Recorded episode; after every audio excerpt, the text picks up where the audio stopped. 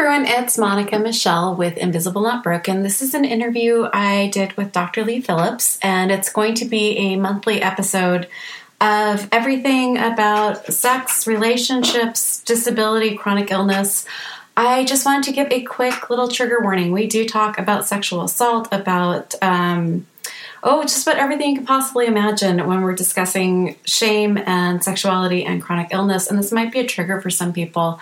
Just want to let you know that this is what you're going to be listening to. You might want to make sure you have your headphones in or yeah, maybe clear the room with small people if you don't want to have these discussions right here and now. But I did just want to give a quick heads up and just let you guys know this will be a monthly part of our show. Dr. Phillips is uniquely um, qualified for this since he is a sex therapist who specializes in chronic illness.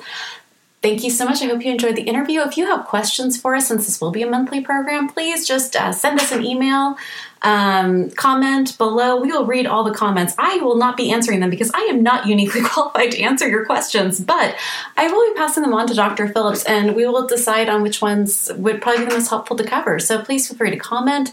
Super shareable episode, everyone. Please uh, send this out to anyone you've been wanting to start this conversation with and you just weren't sure how to do it. Um, I know it's really helped me out with some, some things I was thinking of and how to start talking about them.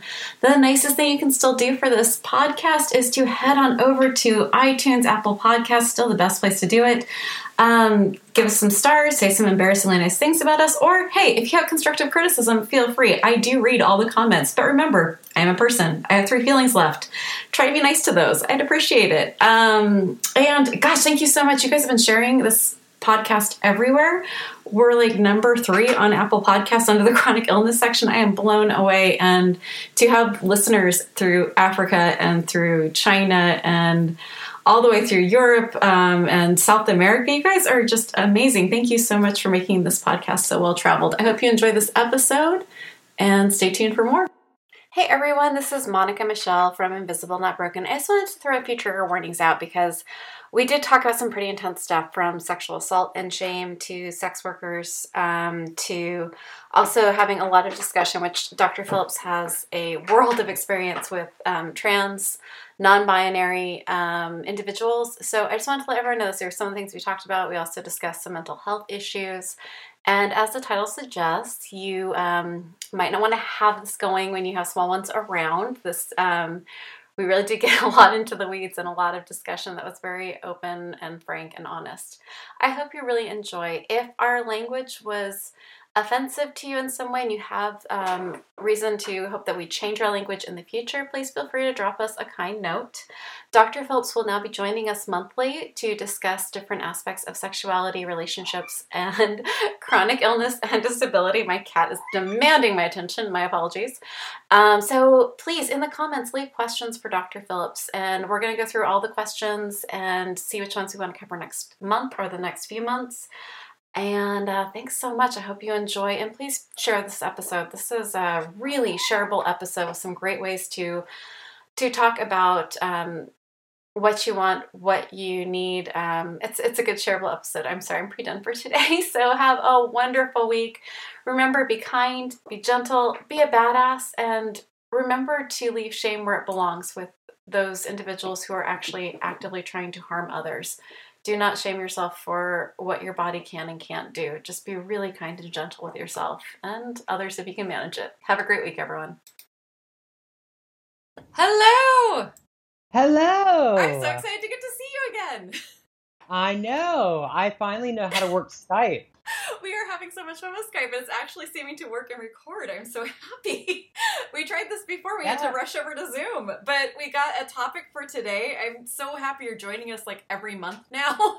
I am really grateful for that. I am too. This is great. No, it's so needed. Um, it's you have no idea like the blow up after your episode release, and it's still like one of our most popular YouTube videos because it oh. hit like a serious nerve. And some people were not comfortable commenting on the page but they were emailing me all the time about shame. So i thought that would be like a really good topic for us to go through is shame and sexuality and sex and disability. And i'm sure like this is also a good one for health like uh, people who don't have chronic illness because i think shame has like been a real issue with sexuality. Um, so really hey. has. Really has. Yeah all the time. All the time. It always comes up in my office you know, this, uh, it's really true. We are a puritanical country here in the United States. As much as we like produce sex, we don't produce consensual sex. Like if you watch like any TV show or CSI that made like an entire TV show about non-consent, like it's always um, about someone's gaze, and it's always about someone not being super connected. Wow, we are still having Skype problems, aren't we? Are we still here? You are frozen. I think we're gonna start over on Zoom. So before Skype decided to crap out on us again, just proving that maybe we need to really explore Zoom as an option on this podcast, we were just kind of talking about that we both live in the United States and shame and sex seem very wrapped together. And then when you add a disability and the vulnerability gets very pink, shivery underbelly very quickly. So how do you what do you see as a problem with like shame and sex? Like just in your office because you are practicing sex therapist um, with a focus on chronic illness and disability. So I should shut up and let the expert talk now. Well, you know, it comes up all the time. It's one of the most common themes, and it's going to be a common theme in my in my book. You know, chapter four is on shame. And it's yes, on give shame. the title of your book. So the title of my book is called Sex and Love When You're Sick. It should be out in 2020 or 2021. Um, the book proposal is almost finished, which I'm really excited about, and it should be going to at least about 10 literary agents in New York. Um, it's a talk. To, what I love about this book is that it's it's being talked about so much and it's not even done. I, you know, you, you're really smart. I've been writing the same novel for like three years, and I don't talk about it to anyone. I should probably be doing a lot more like pre-push for the novel. Yeah. So one of the things that I'm doing right now is, you know, I'm doing my pre-promotional plan for it, and it's going really well. Um, you know, just getting the word out there. I've got some speaking engagements coming up. I'm really excited. I'm going to be speaking on sex and disability and chronic illness at the 2019 National Sexual Health Conference. I am so proud of you. Congratulations. So, um, the quick Yeah. word to this before we go back to sex and disability is go over to his website. I will have it like right in the very top. Check it out. Go over, Yes. help out, do what there. you can. But what do you what do you see the most of with like shame and, Uh, and sex? So I feel like we have this weird thing going on in the United States where it's like, oh no, we're totally cool with sex. Just watch our media, and it's like, yeah, that's not really what I would call like consensual, enthusiastic consent sex that we are getting thrown all the time. So it feels like it's still like making money and focus on feeling shame. It is. It does still do that. And you know, you know, shame is this painful feeling arising from the consciousness, right? Of something dishonorable. It can be improper, uh, ridiculous, etc., done by oneself or another. So, but what happens is that a lot of times when people come into my office and they have shame around sexuality, it's really based from their childhood.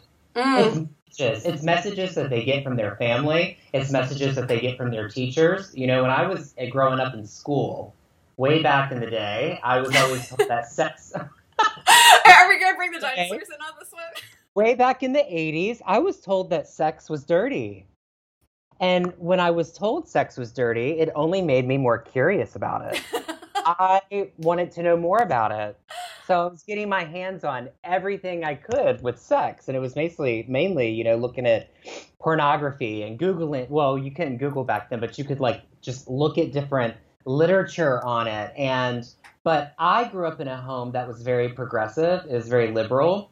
But I have so many clients that come into psychotherapy that grew up in very conservative Christian evangelical households. And you did not have sex until you got married. And if you did have sex, it was because it was a blessing from God. And so, I, I'm sorry, I'm just dying right now. But I like no, like seriously, any whatever you believe out there listening. I mean, cheers, Mazel Tov, as long as you're not stepping on anyone else's existence or right to their existence or the right to their humanity. I just need to. Like, I'm just cracking it because I grew up with very progressive parents until I hit puberty, and then it was like this 180 switch from like sex is a natural beautiful part of life. You will like hopefully you will deeply enjoy everything wonderful. And then i hit puberty and it was like you will never have sex ever. Like just letting you know that is not an op- the literal like quotation marks this is not an option for you. It's like okay that's, That's- a lot of mix here. Yes, that's another big thing that comes up. You know, it's going through that whole adolescence phase. It's when you start hitting puberty, the family's like, wait a minute, Yeah. You can't this, can't do, can't do that. You can't wear this makeup, and it's harder on women. It's harder on girls growing up. so know? I just want to do like a quick thing because Soraya has so educated me, and um, our other trans um, people people have been listening have been educating me on like the so i would say like visible I, i'm gonna get the, the content wrong but if you're presenting as Yeah. like traditional female there is so much more fear guilt and shame that gets like piled Yeah. on feminine looking shoulders. Is that good enough soraya? Text me if i fuck that up. Um, that that is what i'm trying to say.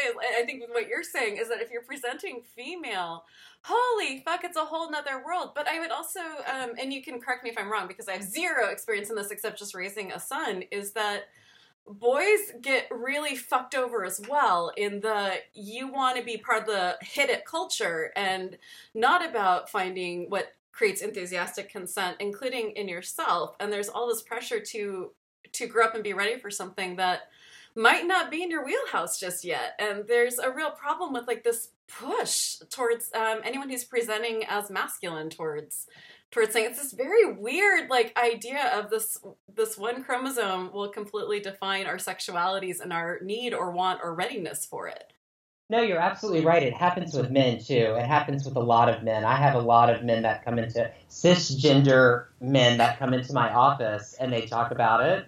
And you're right, it happens with all different types of people. Cisgender women, um, you know, I have a lot of non binary uh, genderqueer people that I see in therapy, and they talk about the shame that they grew up because they didn't identify male or female, and that was really hard growing up. Or a transgender individual that comes in and has to deal with that and the way that they were shamed. So a lot of it is internalized. It comes onto you at a young age. You internalize it growing up because we get these messages on how life should be. But then when we hit a certain point in our lives, we're like, no, I don't like that. I want to do this. I want to get curious about this. So when you have a disability or a chronic illness that comes with that, then it's, it's like this re-trauma that happens with shame. You become, the shame comes again, and there's another added layer to it. And so in therapy and in sex therapy, we process that and try to break that down. It's like peeling back an onion. So we do that with the shame because most people that come in with chronic illness, there is this big shame factor, and then they come in, they say guilt, but there's a big difference between guilt and shame. And I want to talk a little bit about that too. Guilt is a feeling of responsibility or remorse for some offense, crime, wrong, whether real or imagined. But with shame, it is that painful feeling arising that you have done something wrong or another. So those are the big two differences that come up, but we really have to process shame because it's a big factor that comes with a chronic illness a lot of times before someone can accept a chronic illness. So that they have this and it's a part of them and it's really difficult. It's it's hard to do that. And that's why psychotherapy particularly sex therapy it's a process. And it's a journey that you take. And when you can come into a safe holding space and really process your shame around your illness around your sexuality gosh the whole goal is to fucking leave this office and go you know what? I felt good about talking about that. That was needed and it's so hard to get people to talk about it. Like i mean it's it's such a taboo. And if you're going to talk about something other than you know being a snarky bitch hello. Um or if you're like seriously no if you're actually going to like talk about really in-depth deep things about sex it's really hard even amongst very close friends or even amongst you know long-term partnerships. It it's a very especially when um, chronic illness or disability changed the rules on sex or an event changed the rules on sex like there's or you're discovering more about yourself and what you want has changed the rules between partners or you know more than um how do you navigate that when how do you even start the conversation Well, one of the things that I do when my clients come in is that you always want to make them feel comfortable. That's the first thing because you want to join a therapeutic partnership with them in a relationship. And that's the most critical piece. They're already coming in feeling so weak, feeling broken, feeling, you know, invisible because there's this invisible illness that they have. And they're so used to people telling them, oh, you don't look sick, you look fine. oh, pick yourself up by your bootstraps. You can keep going. You don't feel well today, you may feel better tomorrow. But we know with chronic illness, that does not happen. There's so much uncertainty with it. You know, you wake up one day, you feel great. You wake up the next day, you can't get out of bed. So when they come in here, I introduce myself, of course, and let them know my expertise and what I do. And most of the time when people come in, they've already like stalked me before they come in. the cyber world has made that very easy. Yes. So they're like, okay, I know what you do. I've looked at your website. I've looked at your profile. I've looked at your blogs, and they know something about me. God, as long so, as it's not, I saw you in your apartment, like, as long as we can like stop there, like, long as it's just cyber stalking, it's all good. Just oh yeah, a lot of people cyber stalking. Yeah, you know. But what's great is that I let them know. The one thing that I let them know that I think really helps because they're already coming in with so much shame around their illness and sexuality is that I never have an agenda when they come in. Mm. If you come in and you just sit with it, you sit with it. And then we start the process. And I really let my clients start where they want to start. I never, a big piece of what I do is an educational component. There's a lot of psychoeducation that comes with linking chronic illness and mental health together. You know, because when you have physical symptoms, you have a psychological response to those symptoms. And that's where the depression comes in. That's where the anxiety comes in. And that's where the shame builds up anymore. That's where it builds up more because you're saying, what have I done to myself? Like, why is my body doing this? And then there's this internalization that happens. And so, piece of the work that we do in therapy is that cognitive therapy. It's looking at the thought process, but before we can even get there, you really have to build a therapeutic relationship with your therapist because a lot of people that have pain, that have sexuality issues, they already feel judged and they're thinking they're going to be judged when they come into a therapist's office.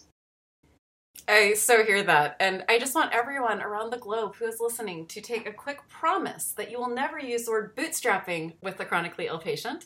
And you will never, ever, ever, um, oh goodness, I lost the train of thought in the middle of the never evers. I've got to stop being so emphatic.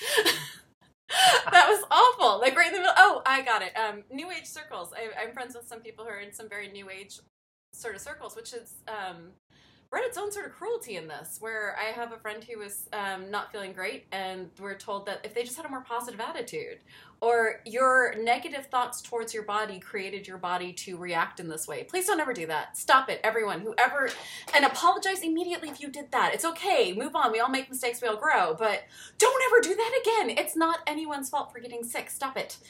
so that's the one thing that I do in my office. I do exactly opposite of what you just said. Ah, that's, always a good thing. That's what my kids yep. do. They hear me speak the exact opposite right now. right. It's not your fault why you have this you know, there's going to be times where you're not going to be able to get out of bed. And if you lay in bed all day, it's actually okay.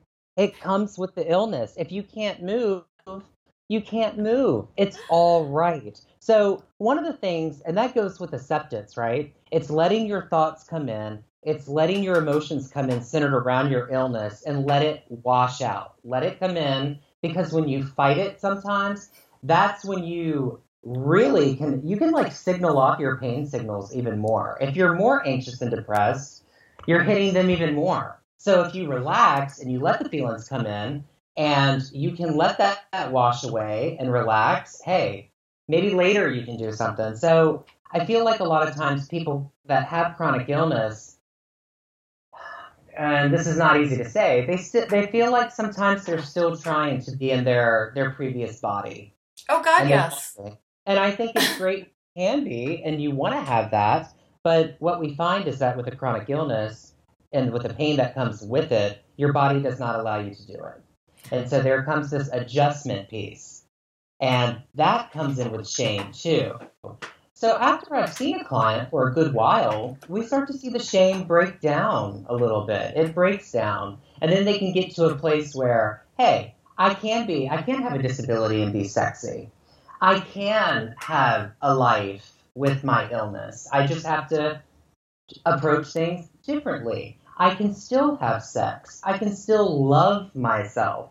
That's a really hard place to get to sometimes, but when it does happen, it's absolutely beautiful. And that's really what I want this message to be about today is that yes, you've got shame around your sexuality. And that may be from the messages that you had as a child, it may be from your peers, it may be from your teachers, but you can own your own sexuality.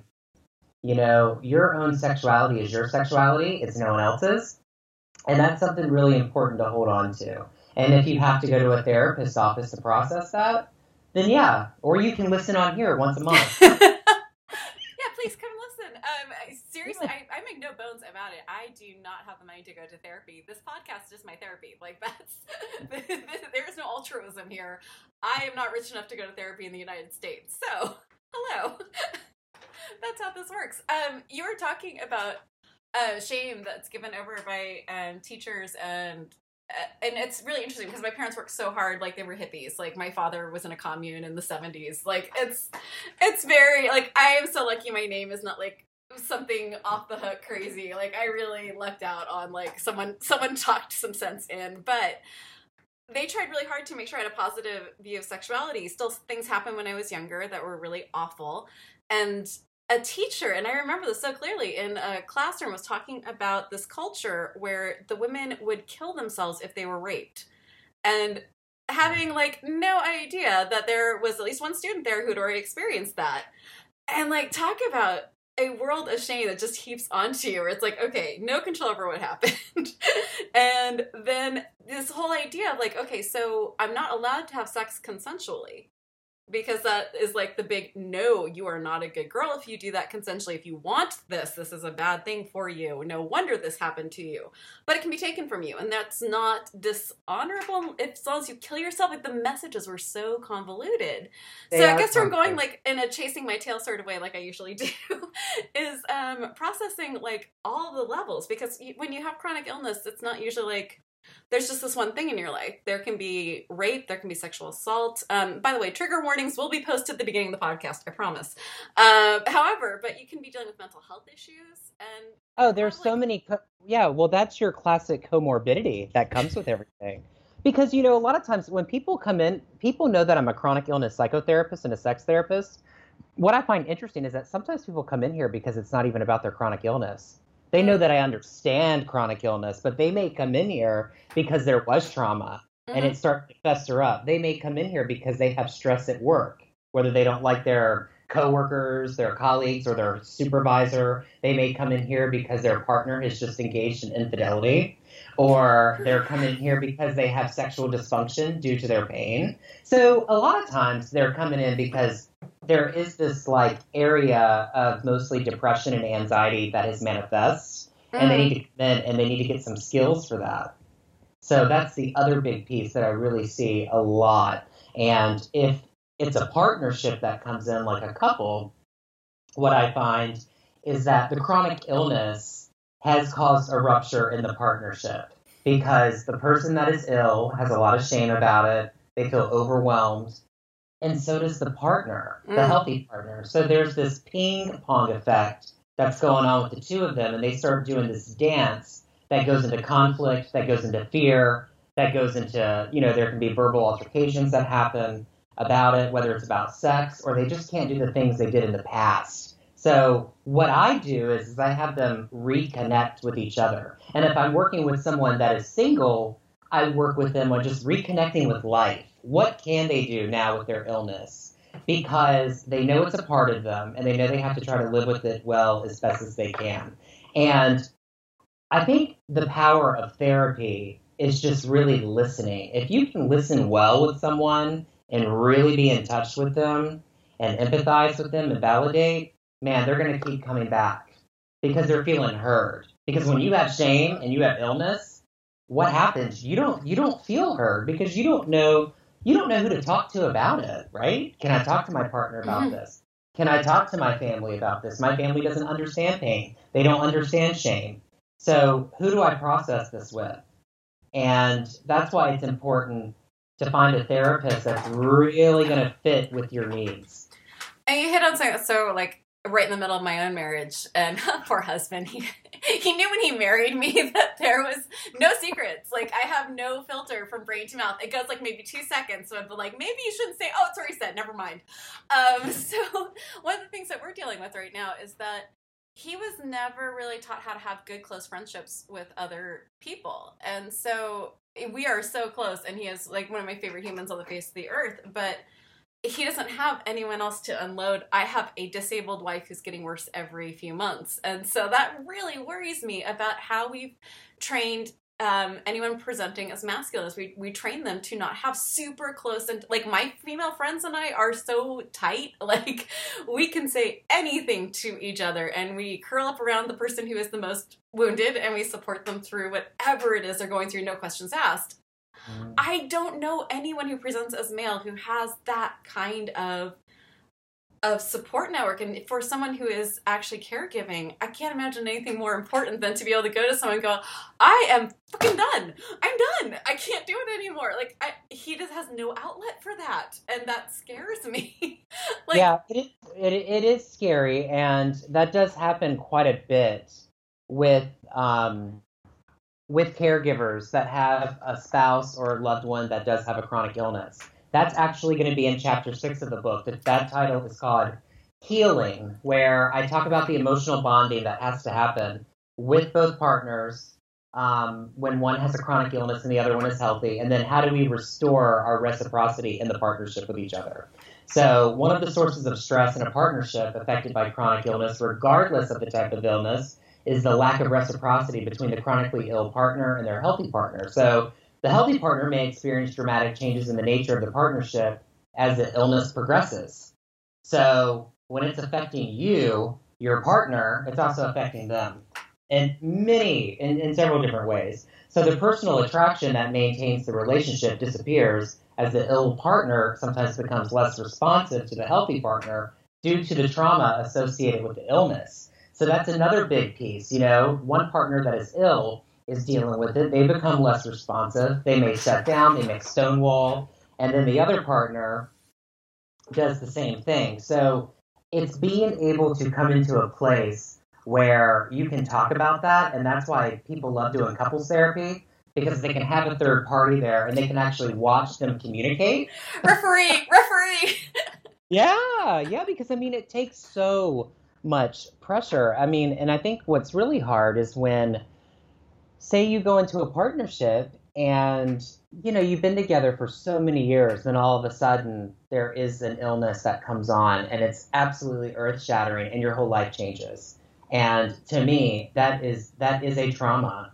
That is a trauma in the relationship and it's definitely a trauma to both partners. And when i'm working with people who are single that want to date that scares them and here I am, I've already got an illness and I go into a partnership. Are they going to be able to accept me? Are they going to be able to be with me as I have to go to my medical appointments? Will they be able to care for me? Will I be able to care for them? So, everyone that's listening that is single, I think it's important to just note that you are on your own journey when it comes to dating. You are on your own journey when it comes to sex. If you're in a place where you've accepted your illness and you're learning to live well with it and dating is something that you want, man, put yourself out there because that can actually be a confidence booster. And then you come in, if you have a therapist, process that, you know. Um, there's a lot of ways that, and I know we talked about this last time, that there's so many ways how people are meeting each other. Technology is amazing. There's the apps, there's, you can put on there what you're into, what are your dislikes, you know, what are your likes? What are your wants? You know, who are you as a person? What do you do for a living? There's so many um, ways that people are dating these days. And sometimes I get the question of, Dr. Phillips, do I let my date, the person that I'm dating, know about my illness right away?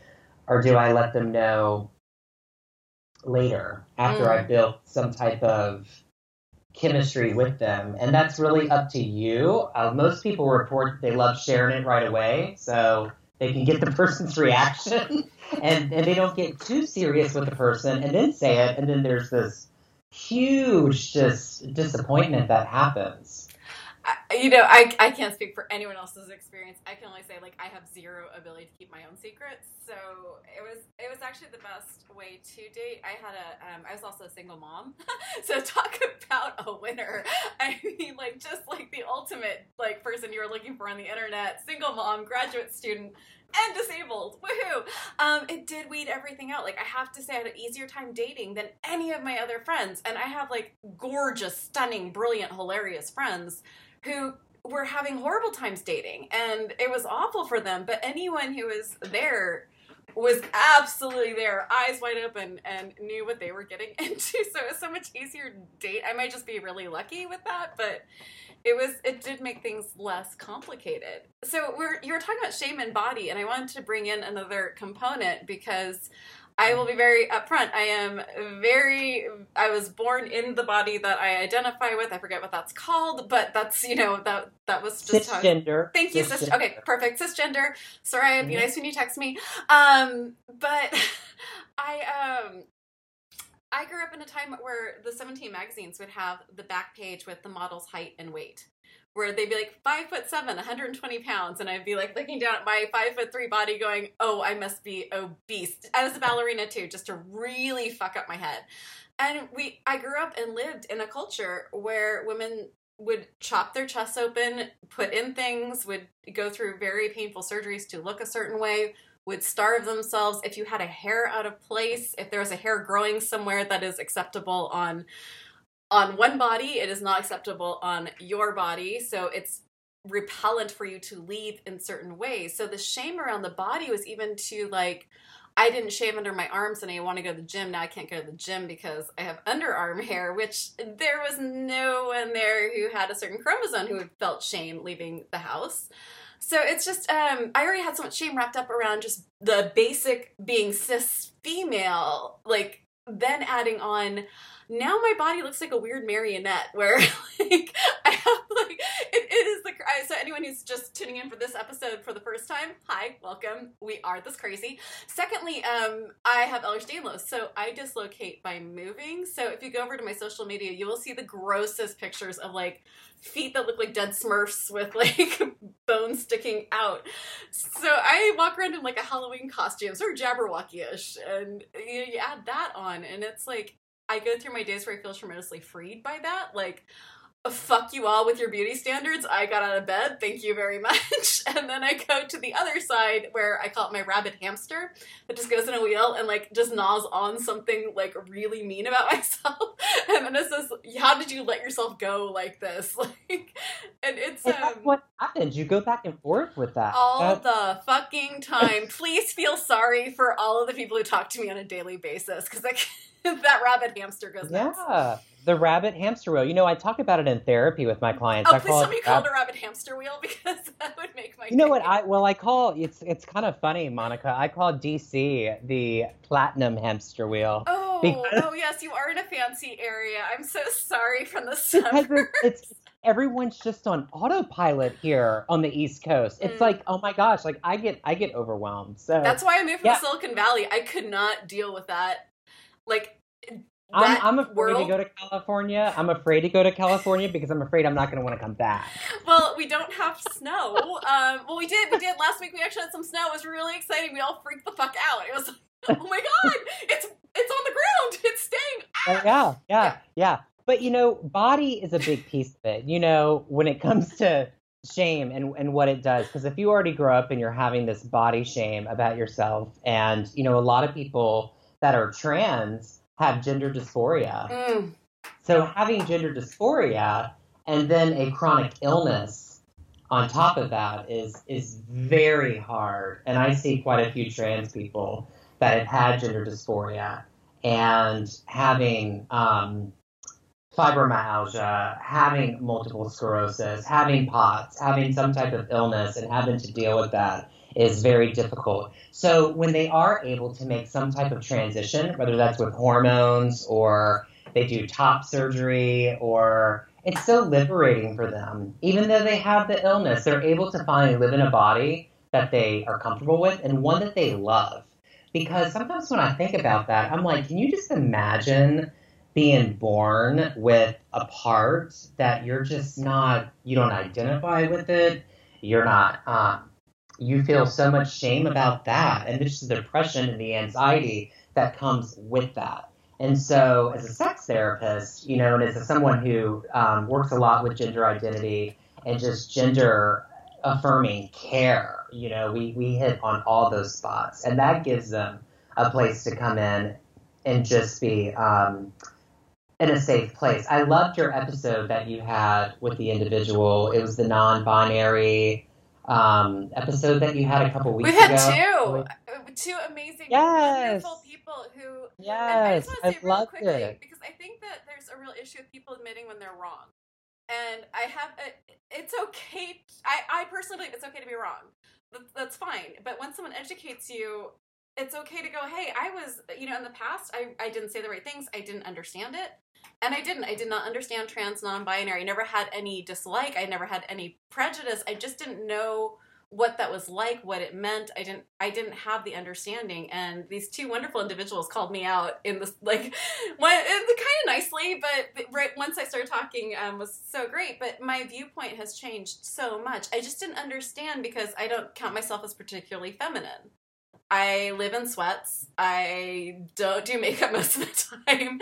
I live in my my um, my Birkenstocks. So I was like, well, I don't understand what, the, what what does it mean to be feminine or masculine? What is the big deal? And what you just said about body parts and dysphoria, and someone broke it down for me, like, hey, it, what if everything you started to touch that you were attracted to, someone said, no, that's for that other group.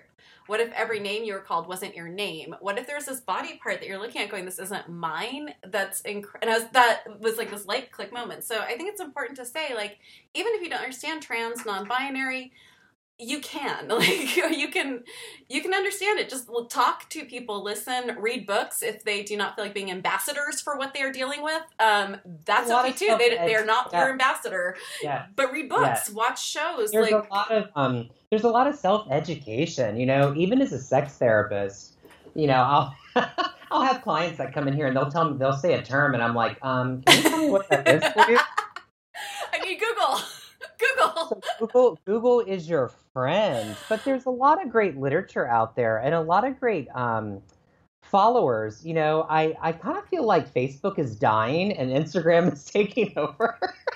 well, Facebook did not spend that much money to acquire Instagram without a reason. Like. No, I know, and so there's a great uh, group of followers that there's different um, people that you can follow that are non-binary, that are trans, that can definitely give you um, some education. But you know, but you know, I we I think it's important to talk about non-binary and trans because that's a big part of what happens with shame and sexuality.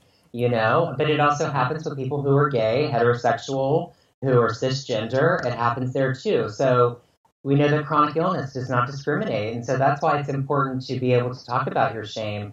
But going back to what you were saying, I mean, it really is so hard just to start that conversation. And when you live in a rural area, it's like, gosh, who do I talk to? Because you could walk into a therapist's office and they don't even know what non binary means or trans. And it makes it extremely difficult. And that's why I do love technology because, you know, what we're doing right now is touching so many people just by us talking about this because there's people listening in that um, you know, had never been able to talk about this with anyone. No, we have this listening audience that's getting really big in Africa, in like Central Africa, Coastal Africa, China. Thank you so much for listening. Um, I hope you guys are okay listening to us. Uh, Russia.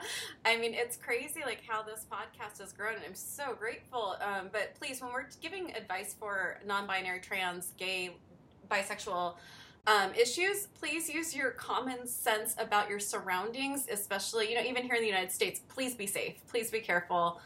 Really take good care of yourselves. Be gentle with yourselves. Um, but whatever advice we're giving, we both live in metropolitan areas. So we we really don't understand what it would be like, or at least I don't understand what it'd be like to be trans in Kansas or in South Carolina or in China or in like you guys know way more than we do about your surroundings and what you're safe doing. So please, common sense, we you matter, we care. Please stay alive. Okay, that was my PSA for the day.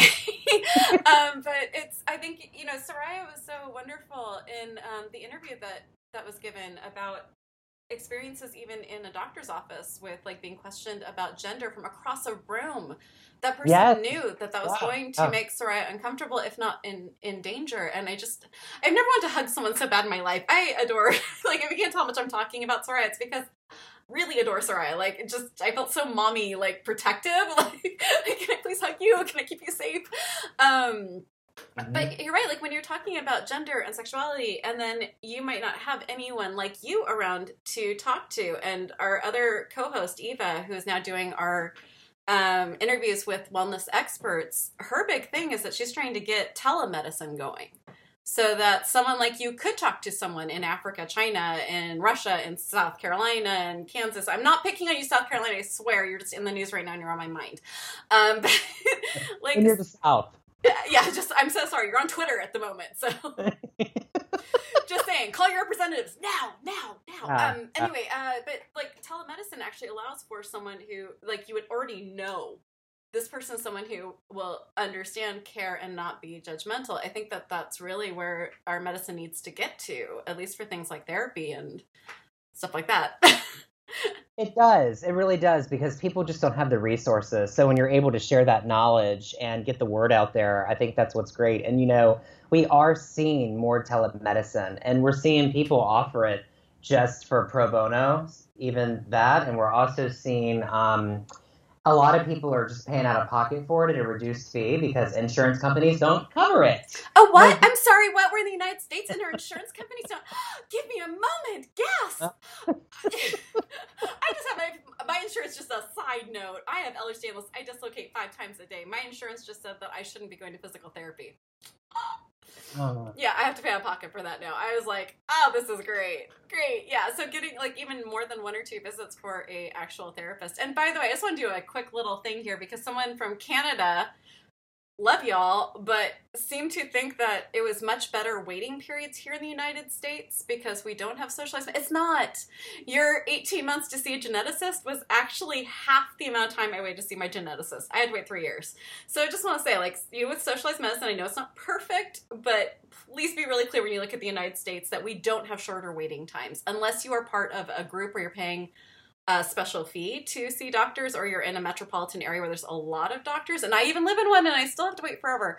So just saying, you know, like, let's be really clear about facts before we start throwing around whether we like socialized medicine or not.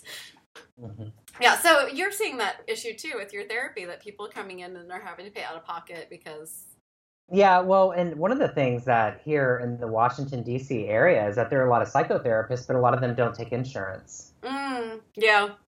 They Yeah. don't take insurance because a lot of times they don't want to deal with the overhead of it.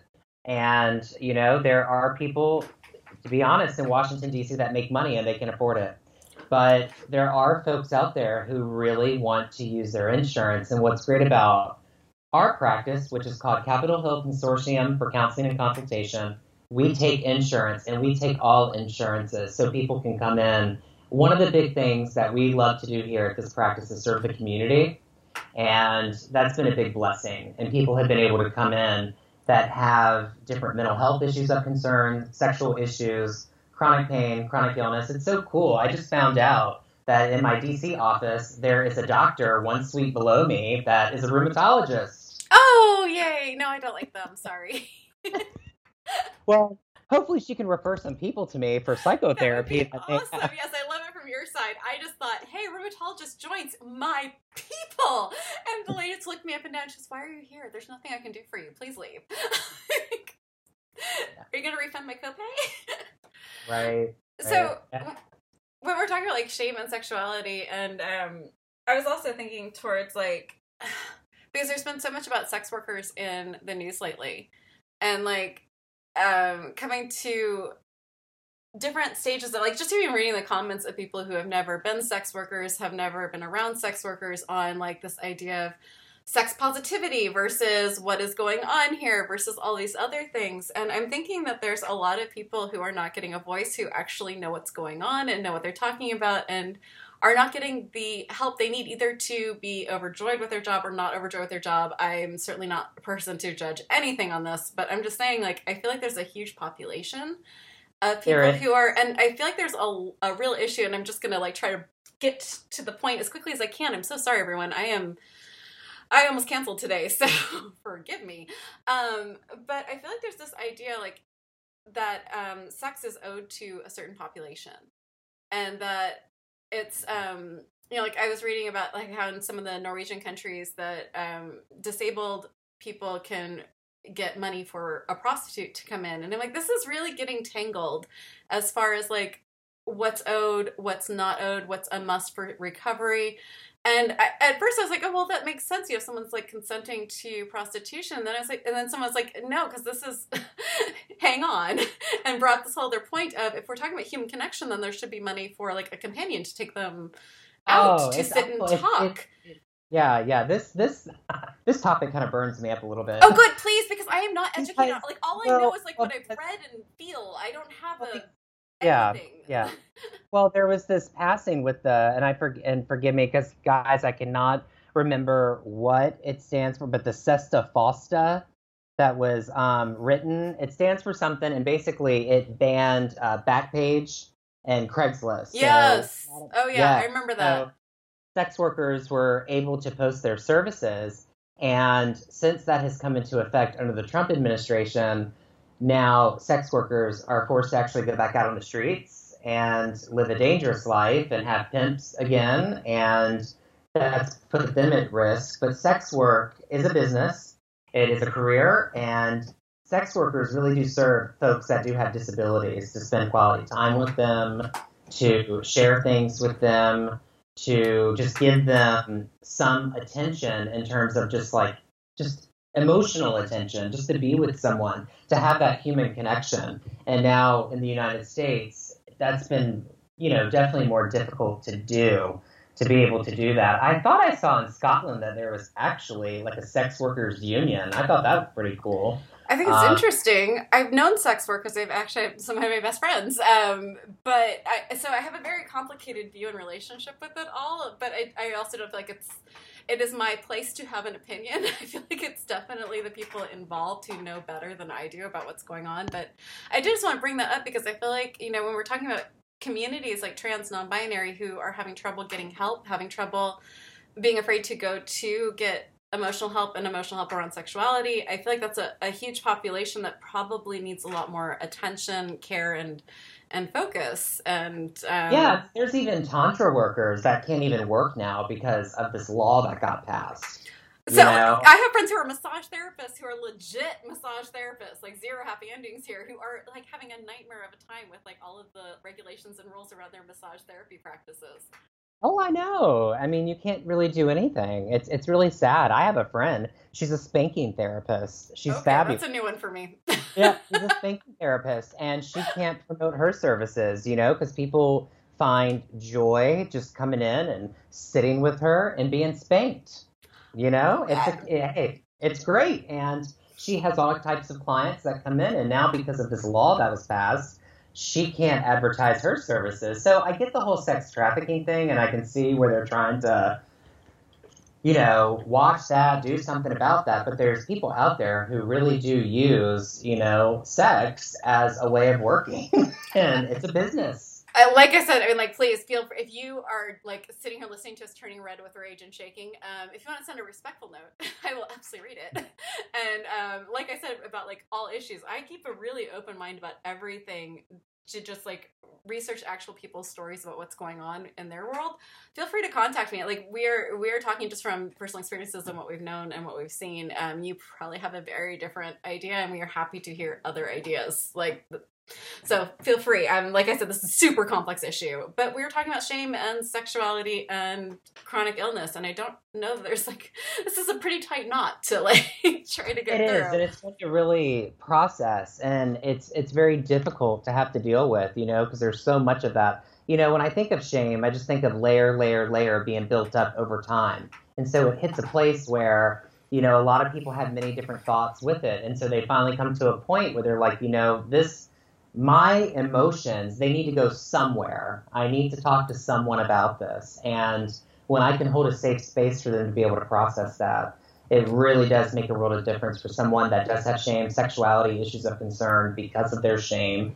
And most of the time, I find from people that it does come, a lot of it is deep rooted in childhood. So that's where psychoanalytic work does come in. and we kind of go back a little bit so we can uncover that. But we don't have to stay there in the past. You know, the whole goal is to meet people where they're at and get them to where they want to be. But to do that, there is this piece where we go back and we dig that up a little bit. We find out where it happened and what type of messages that you got. Mm. And how does that deal with you now? What is that? You know, I have a lot of gay male clients that come in that have a lot of shame because they were raised Catholic and it was like, you don't masturbate and you don't do anything. And you get those messages and that carries with you through adulthood. Then all of a sudden you're like, hey, I'm a sexual being. I am a person. And I, and I just speak an example of gay men, but all people, but, um, you know, I want to be sexual now, but I'm scared to do that. I don't know what that looks like. I grew up in the Mormon church and now I am gay and I don't know how to deal with that, but hey, I'm curious and I want to have sex and I want to be free and I want to be liberated. So when people come in here and they tell me, hey, you know, Dr. Phillips, I actually had sex for the first time, I'm like, good for you. It's this liberating feeling. And remember, with a life restricted by chronic illness, sex can be very powerful. It can be the one thing that you enjoy with your partner, that you feel that is a coping skill. It releases endorphins, it makes you feel good.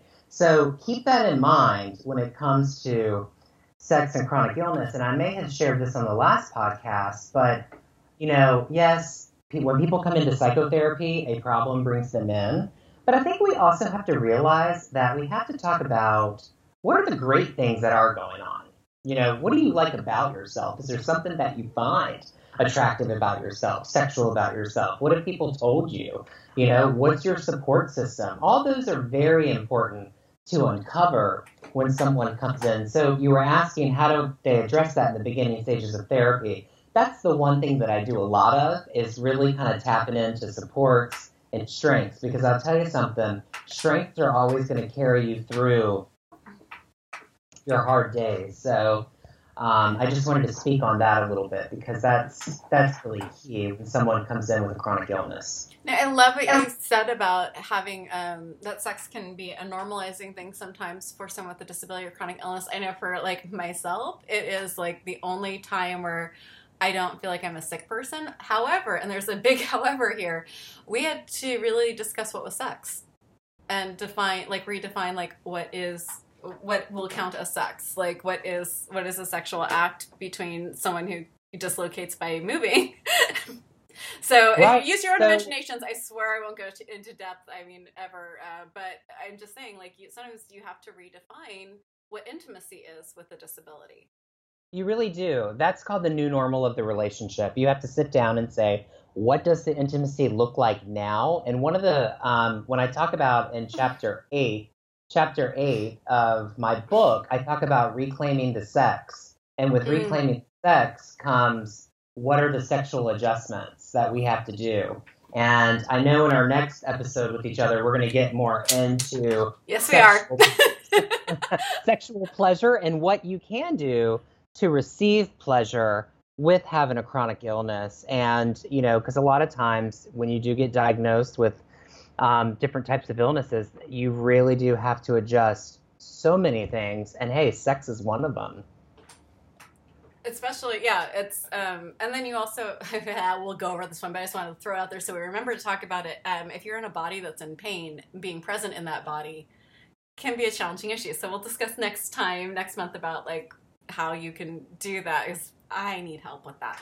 Um, anyway, uh, so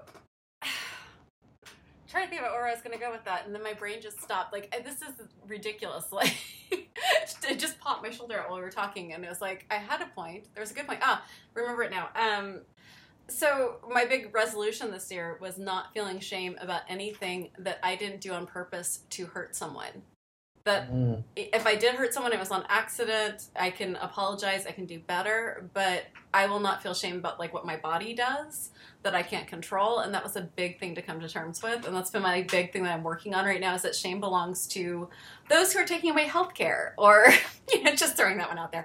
Shame belongs to those who are actively trying to harm others. And I don't feel like I fit in that category.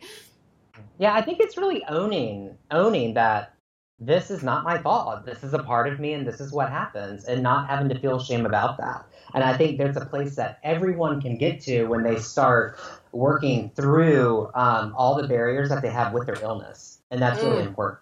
That's, that's, critical. Um, and like I said earlier, that comes with time. That does not happen right away. And it's dealing with it in the moment.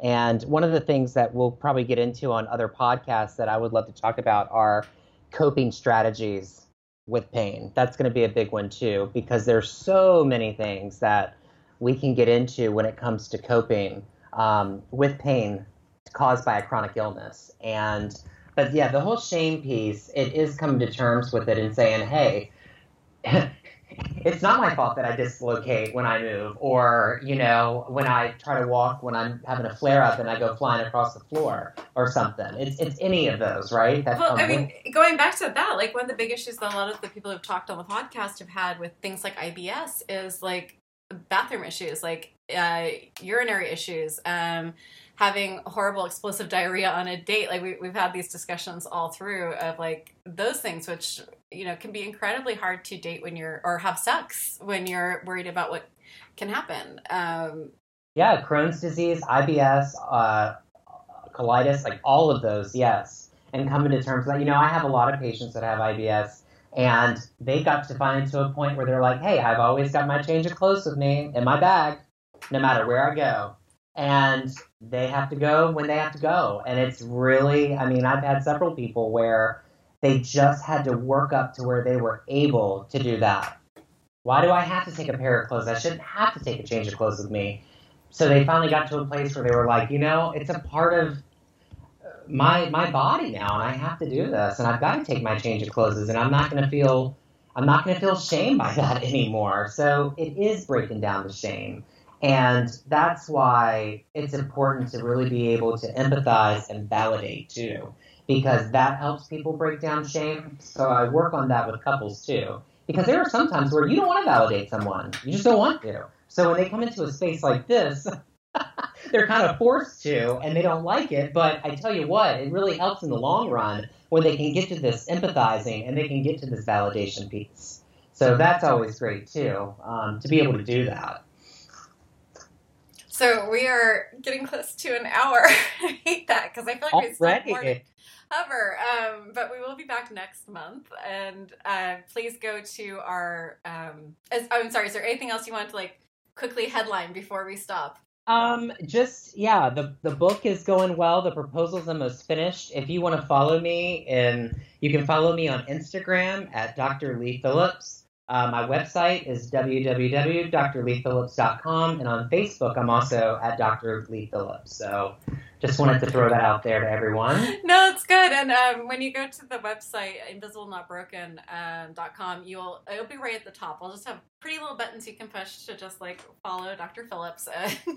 you can also direct questions over to Dr. Phillips. You're, a lot of you are asking me these questions. I am not, and let me underline that a million times, an expert in like literally anything. Like I'm not. I have opinions, I have guesses and questions. You can also like follow Dr. Phillips. You can ask Dr. Phillips, and we will try to cover the questions that we think are the best questions to cover on um, an episode in the future. So please feel free to direct either at us. Don't expect us to necessarily answer, but we will read everything and decide on what to answer on a podcast. So thank you, everyone. Um, thanks for joining us this week again. Um, wow, Africa, South America, uh, Russia, um, oh my goodness, Malaysia, Philippines. Like, it's been crazy. Like, thank you so much. I always wanted to travel, and now I'm sick, so I get to voice travel. Really, really grateful you guys are all listening. Thank you so, so very much. Um, please pass this episode on. I We've done quite a few really awesome episodes that are a lot of good knowledge, but I think this is a really good one to pass on to others. Either someone you want to start a conversation with and you don't know how to start that talk, or um, just someone you think might might be suffering and feeling a little alone right now in this. So please feel free to share this with everyone. Pretty shareable episode. Uh, until next week, be kind, be gentle, be a badass. Remember, shame belongs to those who are harming others, not to someone just making mistakes or being goofy. All right, thanks everyone.